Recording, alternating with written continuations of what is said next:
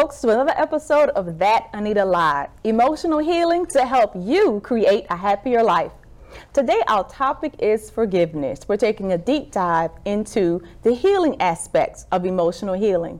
My guest today has perfected the healing technique of spoken word and is here today to share how it has helped her heal. Welcome to the show, Keziah Snipe. Welcome, Keziah. Thank you for having me. Thank you for coming out today, hanging out with me. I'm glad to be here. So tell me how you came to be aware of your talent with spoken word.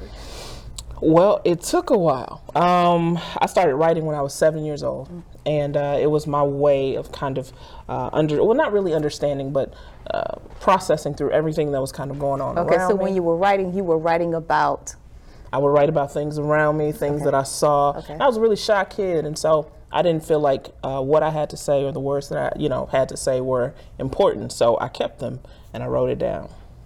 And it the first thing I ever wrote ended up rhyming, and I'm like, you know what? I think I like this rhyming thing. I think I'm going to keep it going. Okay. So I didn't realize I was creating a practice of writing everything I was feeling and thinking down and creating this this body of work. So when was the first time you got a reaction to many moons later.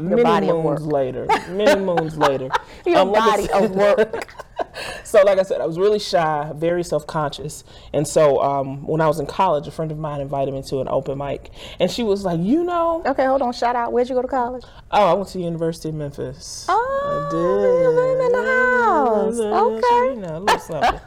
And so she was like, you should absolutely do that poem. You know that poem you were telling me about like 2 weeks ago? You should do that poem at the open mic. And I'm like, no, that's not why I'm here. I'm just here to enjoy the open mic, and that's it. So, of course, I ended up on stage, of course. Mm-hmm. And so I did the poem, and the response... the response was amazing. Uh-huh. I was like, oh, okay. And that night, someone else scheduled me to come, I think, to their church and do a poem. And I'm like, I think I just started something. Yeah. And so that was 11 years ago. That's not that long ago. This is not that. We don't talk about years in college. No, understand? That's not that long ago. Sis. That's not that long. But so, how is it that you came to recognize that it was actually helping you emotionally? Ooh, not until maybe 5 or 6 years ago. Southern kid, strong Black Southern Christian mom. So you don't really emote. You don't really show like weakness or when you're feeling vulnerable. You just you deal with it and you move. So I've been in survival mode my whole life. Right. Whatever problem you have is yours, despite who caused it. Family business stays in the family. Children are meant to be seen and not heard. See, that Southern. That's Southern thing. But we all got it from back in the day as to how your emotions and your self-care is supposed to be handled, and basically it was non-existent. Right, exactly. So my mom wasn't really old school, she was first school, okay? Like all the values and stuff that she had from being raised in Mississippi, my dad was raised in Louisiana, and so it was just country, just Southern and country. And all those really old traditional values, she kind of instilled with me while working through her own trauma, which kind of helped, well not kind of, it definitely helped inform how she raised me and my brother. And so I started doing spoken word then, and because I released three spoken word albums. So my very first one was very, for the lack of a better word, very churchy, very come to church, Jesus loves you, blah, blah, blah, But the second project, I had gone through some things, my Job experience, and the poetry became more compassionate. It became more like, not necessarily, it was God-centered, but it was people-focused. And so, like, recognizing that people are kind of really going through it. Right. Yeah, people are going through it. And so I need to be a voice and be willing to be vulnerable and reveal my struggles to others. And so I didn't know I had a problem with forgiveness. I'm like, you know what? I'm about to write a poem on forgiveness because these people out here need to be forgiven. And I guess the Lord was like, that's cute, but you have to work on forgiveness yourself. Okay, so it's like, forgive your dad, forgive your mom, forgive your grandparents, forgive yourself, you know, just that whole process. And I could not, the poem took me like a year and a half to write, could not finish the poem until some healing had taken place. And so I'm still, you know, still in my process, but I'm way better than I used to be. So it was then I started talking more about just stuff that people are going through, and stuff that we're experiencing, you know, being living in this world and in this society and just kind of fighting and going. So tell me specifically, you mentioned your Job experience. Mm-hmm. What was the toughest incident that you remember that you had to forgive someone for? Woo. The toughest was probably, because as you said, yeah, we're out here, we're going through it. Yeah, we are. So we are. What was the toughest experience you have ever had to forgive? I'm not going to ask you. You don't have to give me something that you're working on right now, because, you know, we're always in motion of working it out. It's always a process. Absolutely. It's a process. So you can give me something, because you can, once you heal from something, you can look back on it and not be negatively emotionally attached to it. So you want the hardest, or you want the funniest? The hardest. The hardest. First. Okay. The biggest was forgiving my father. Unfortunately, he, you know, his trauma started young. I mean, he was born in the 40s, so of course you couldn't avoid it. In the South, so you couldn't really avoid it. But his father passed when he was 13. He was the oldest boy. Mm. So besides being son, he also became provider, and so that was his focus, providing. So he had no childhood. Not really. Yeah. And so, with those, you know, that important stuff kind of missing, you know, he, you know, got 18, he was drafted, went to, during the Vietnam War, and, you know, came back, married my mom, and, you know, they started, but there's still no, that kind of emotional intelligence, and the kind of, you know, that it wasn't ever there, because it was always provide, make sure stuff is done, provide, make sure stuff is done, and that... The fact that all that stuff hadn't been dealt with, like the death of his father, my grandma was not a nice person. Strict. And so, and she was very domineering too. And so just kind of a lot of things that kind of, and then growing up in the 40s and 50s anyway, being black in the South, you know, there was a lot that informed how he became. Like, girl, you sound like we could be related. I tell you some stories about that generation from the 30s and the 40s and the generation before that, which it was really like the first or the second generation out of slavery. Absolutely. My grandparents were sharecroppers. So they carried with them a lot of the pain, hurt, and resentment. Right. And had no... And they, I mean, you couldn't help but kind of infuse that into your children too, because I mean, they see the struggle just like anybody else, right? You know? Mm-hmm. And so, unfortunately, my father turned to alcohol, and he was like verbally abusive, but I think the one time he tried to be physically abusive, he was also drunk. And so it didn't really work out for him. Kind of missed the swing a little bit. And so, but under kind of understanding and reflecting, all I thought about was the fact that he wasn't around, and that I needed that parental guidance, because like I said, my mom's kind of dealing with her own. I needed somebody. And so, you know, that became a real hard thing for me, because I would see other little girls with their dads, and I would just be heartbroken. And I'm like, why don't dance? And I'm like, why don't I, you know, my thing was, why don't I deserve that? Like, that's stuck, that stayed with me, that stuck with me. And so he passed back, man, I think I was a sophomore in college. And I don't think we ever exchanged, like, I love yous. We never, you know, I don't think we ever hugged or anything like that. And I was so conflicted at his funeral. Like, can I cry? Like, do I really know? Like, you know, you feel obligated. It's your dad, you know, has passed away. You feel obligated to cry, but can I really mourn? Like, is that, you know, would it be real, you know, or would I just do it because I feel like I'm supposed to? And so, you know, it took a long time, but the more I learned about him, he did the best he could. You can't do beyond what you can do. Like, his capacity was just, mm-hmm. it was what it was. Yeah.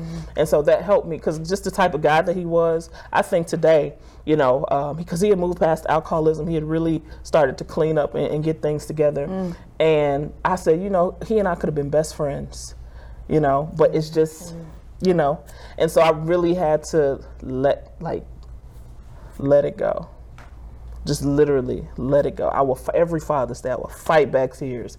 Every year on his birthday, I will fight back tears. Like, why couldn't he be better? You know, but without taking into account the stuff that he had to experience himself. And so that was the hardest part. So is he the inspiration for forgiveness? Yes. Okay. Yes. Now, the funniest. Okay, so while I was still down south, I was working at a little elementary school on a dirt road in Mississippi. Mm-hmm. And like I said, I had gone to school all my years in Memphis. So I was working in Mississippi at a elementary school. And my first day, my lead teacher was taking me on a tour of the school. And she's taking me down the third grade and fourth grade hall. She's like, oh, let me let you meet this teacher. She's our grade lead. I was like, okay. So I looked at the door, the sign on the door, and it said F. Owens. And I'm like, couldn't be. No. Couldn't be. Mm-mm. Of all the schools in Mississippi and Tennessee, this could not be the one that she couldn't possibly be still teaching. So she knocks on the door. The teacher comes out. She's like, hi. I'm like, hi, my name is Miss Snipe, and I'm gonna be working in the school this school year. And she was like, oh, okay. And so we just, you know, we had a great year. We had a great school year. I helped her in her classroom with her kids and all that stuff. It was a great time. And then at the end of the school year, I said, you really don't remember me, do you? And she said, no. I said, didn't you used to teach at John P. Freeman? She said, yeah, I taught at Freeman, I retired from Freeman. And I'm like, mm-hmm. I said, I was in your fourth grade class. This is a teacher that targeted me all the time about any and everything. Like, legitimate, you know, you hear kids say, oh, that teacher doesn't like, she did not like me. And so she targeted me all the time, tore me apart all the time. Hold on. Mm-hmm. So you worked in her class mm-hmm. the entire year. Mm-hmm. Didn't pray for any vindication. Mm-mm. Didn't ask for any revenge. Mm-mm. Whew, okay, go ahead. And so, you know, she, I said, I'm Keziah. She's like, I remember you. She said, oh my goodness, you were so bright. I loved having you in my class. And I'm sitting here like, excuse me? You, what? Okay. So that was the funniest. Just for you to be in all the schools in Tennessee and Mississippi, you wind up in mine 20 years later. So for either of those, did forgiveness feel like a release? It did. Absolutely. And you could actually feel it emotionally. Absolutely. And it came out through your writings. Mm-hmm. Absolutely. Use what you can to help you begin to heal. We're taking a break. We'll be right back after this.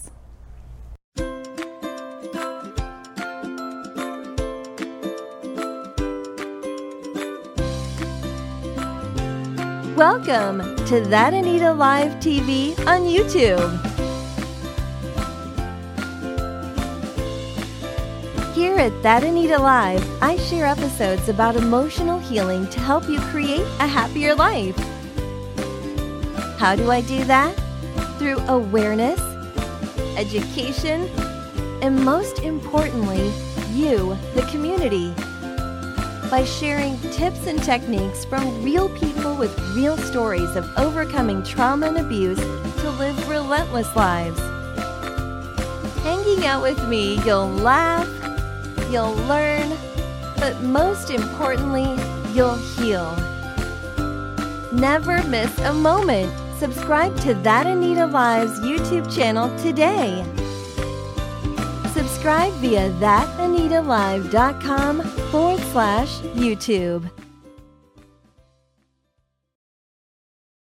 And we're back. Welcome back to That Anita Live. We are doing a deep dive today into the technique of spoken word to help you with emotional healing. And with me, I have an expert in the field of spoken word, Miss Keziah Snipe. I didn't know I was an expert. Oh, you should Google yourself sometimes. Oh, okay. I'm gonna do yes, that. You should Google yourself sometimes. For this segment, I wanted to kind of do a break that down for me. Okay. Okay. Because forgiveness, which she will perform for us later on in this episode, I pulled out a couple of lines. Uh-oh. And I'll read a little bit from the line. Okay. And you give me the deeper. Oh boy. Deeper. All right. Meaning. Okay. Okay. All right. I always knew I was forgiven, but I never took the time to learn how to forgive. Mm-hmm. So, you know, we learn that the Lord forgave our sins. We learn that early. Like, that's like primary Sunday school class. That's like basic, you know, kind of Christianity. Like, the Lord forgave you when he died on the cross for your sins. So I always knew that I was forgiven. But somewhere along the line, like the application of that forgiveness, or any forgiveness at all, didn't get it. Like many of us. Because some of us we can cut your spall, let you bleed slow over the long term. True. And then others of us, we can cut you loose. Like, and not think about it. Done. Quick, right. Cut you loose. Exactly. Okay, second line. Okay. Wish they were more forgettable moments, constructed with an ample dose of move-on-ness. Mm-hmm. What is that? So humans are equipped. We are designed to kind of self-heal. Like if you cut yourself, the blood starts clotting in that cut immediately and starts to heal it and, you know, creates the scar. We're typically our own first responders. And so, you know, we rush to fix. Something goes wrong. Bottom falls out of this. We rush to fix. And so we got this, you know, okay, I got to just pull myself up by my bootstraps and I just got to move on. I just got to do what I got to do. So we got this little bit of portion of moving on, which is, it's not really, we haven't really moved on, but we say we have to, like, I guess we're trying to convince ourselves, you know, we say, well, I'm moving on. I'm done. My hands are off it. I'm done. Mm-hmm. You know, so it's that self-healing thing that we try to do. The confusion between time keeps on slipping. Mm-hmm. And though I am, say, 60, 90, or 2 years older, emotionally, I haven't moved at all. Not unless it's dealt with. It's just there festering. So, yeah. Number 3. Mm-hmm. Pain is something you have. Ooh. Hurt is something you are. Mm-hmm. Anita, I could tell you, I could flick you on your knee, like, ow, why you know, it's pain, but I could tell you, I don't think you're gonna amount to anything. That's internal. Like pain is usually external, but that internal, like you affect somebody's emotion, like how the emotions is connected to the mind and to the heart and to the spirit. That's that deep, and you carry it. It's called, you know, it's hurt because you carry it with you. And like I was saying earlier, it informs everything you do. Like a 7-year-old that's told you're not going to amount to anything at age 7 is going to probably believe the same thing at age 14 and then age 21 and so on down the line. And it's going to take a series of like unlearning and relearning what they've been told for them to even change their minds about themselves. Ask me how I know. And so, you know, so that hurt is something. Yeah. Once that seed is in there, that follows you. It's with you, you know, so. Is one more easier to forgive than the other? Pain is easier to forgive. Hurt is deep. It's the depth of it. Like I said, hurt stays with you. It attaches itself. And so it's way, way more difficult to forgive, and hurt takes longer to heal from. Because usually the hurt, you can't see. You know, you can see the pain. Oh, you cut yourself. Yeah, it's coming along fine, though. But the hurt, oh, I think you got daddy issues. And it's like, yeah, I'm working through it. So the reason for the bad decisions we can't explain. Yeah. So I'm a firm believer that when we are at our most vulnerable and we are at our most hurting moment, that we should not make decisions because we're making them strictly out of emotion. You know, when things are cloudy, when you are highly emotional, anxiety is high, whatever is high, things are cloudy, and a lot of things we do against our better judgment. And so when we are in that vulnerable place of unforgiveness, of hurt, of trying to reel through the pain and deal with it, we are unfortunately not well armed to kind of to make better decisions. So would you say that childhood trauma turns into adult dysfunctional behavior? Absolutely. Absolutely. It turns into teenage dysfunctional behavior. It turns into, absolutely. Easily. Easily. Absolutely. I'm not keeping anyone that doesn't want to stay. Walls. Walls. Absolutely. Like I said, we're our own first responders. Mm-hmm. So we build up these walls. Like, if you keep hurting me, you keep inflicting this pain upon me, eventually I'm gonna be like, you know what, I'm not gonna let you hurt me anymore. But many times in keeping out the offenders, we also keep out the helpers. Mm-hmm. And so we build walls to protect ourselves, but sometimes we're protecting ourselves from the very thing that we need. It's like, what do you mean you love me? No. Last person that told me they love me messed me over. Nobody's getting in. So even if you cannot rhyme with your writing, like the expert here, you can still write, you can journal, you can take what is emotionally affecting you internally, absolutely, and pour it out by simply journaling. Mm-hmm. Even if you don't have a notebook or a journal, Post-it notes. Grab pieces of paper and just write what you're thinking and what you're feeling. Don't edit, don't think, just write. Because emotional health is just as important as your mental and your physical health. Take time for self-care. If you need to talk to someone, reach out. We're on Facebook, Twitter. We're here to help you. Sometimes you don't want to be fixed, you just want to be heard. And without further ado, we will have our performance of Forgiveness by Miss Keziah Snipe. I should have written this a long time ago, but I'm a firm believer in only speaking about what I know, and for the longest time, I knew I was forgiven, but never took the time to learn how to forgive. Pain is fleeting. Inflicting its affliction during a chance meeting of emotion, reaction, and circumstance slightly slows the beating of speeding hearts for a few, wish they were more forgettable moments. But the resilience of the human spirit is on it, constructed with an ample dose of move on-ness. Yes, hurt, however, has a tendency to take up residence. Find the deepest corner of the heart and mind to slowly take precedence of emotion, reaction, and circumstance. You see, pain is something you have. Hurt is something you are. And adding even more fuel to the flame, hurt has a face and a name. Wish they were more forgettable images displaying on the walls of the heart and mind, over and over, of the wrongs performed against what was mine. You see, hurt is a dangerous little thing. It wears a mask of anger and simultaneously one of shame. It is the fuel behind the actions we can't ascertain, the reason for the bad decisions we can't explain, the whistleblower at the beginning of all the games. It will dwindle a grown man's perspective into that of a child. Reduce a wife and mother to the mindset of when she was 5, much like a spirit. Hurt only needs one thing to survive. A host. Somewhere to hide. Something to feed off of, to ensure it thrives. Now, how would I know about forgiveness and how to apply unless I had stared unforgiveness square in the eye?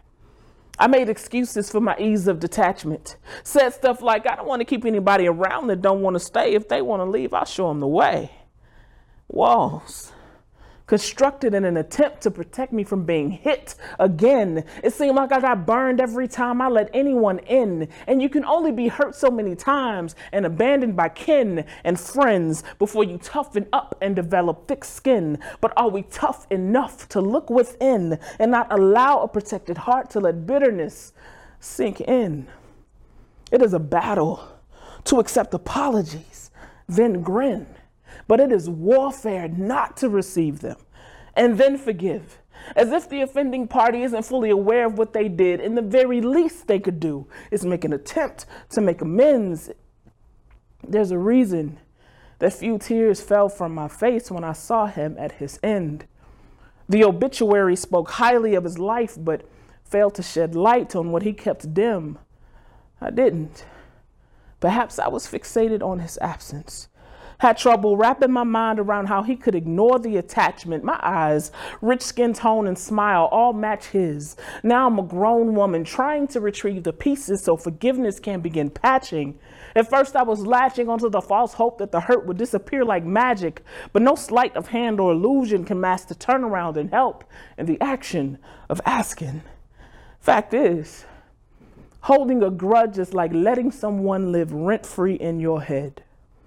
But if Jesus paid it all and canceled my debt and cashed the check that Adam wrote and offered new life in its stead, and I profess to be coupled with the carrier of the cross and a pursuant of the perfect purpose of the cost, I'll count the loss. For therein is gain. The release of these grudges brings cease to these refrains, the repetition of positions of hopelessness and abandonment, being a consistent victim and coupling our personalities with the negatives life has handed us. When Jesus went to the cross, he had our grudges in hand with him, bore our swords upon his back to carry to the grave and banished them. When the stone was rolled away, the Messiah had strolled away, but if Mary had ventured deeper into the tomb alongside our sin, she would have seen our hurt thrown away, not because it has no worth, but because his love loves the hurt away. And so today, we have a choice to be content with being okay or to live a life fulfilled with joy, to walk in Christ's example as we have our whole lives to live through, remembering that our own new life started with, I forgive you.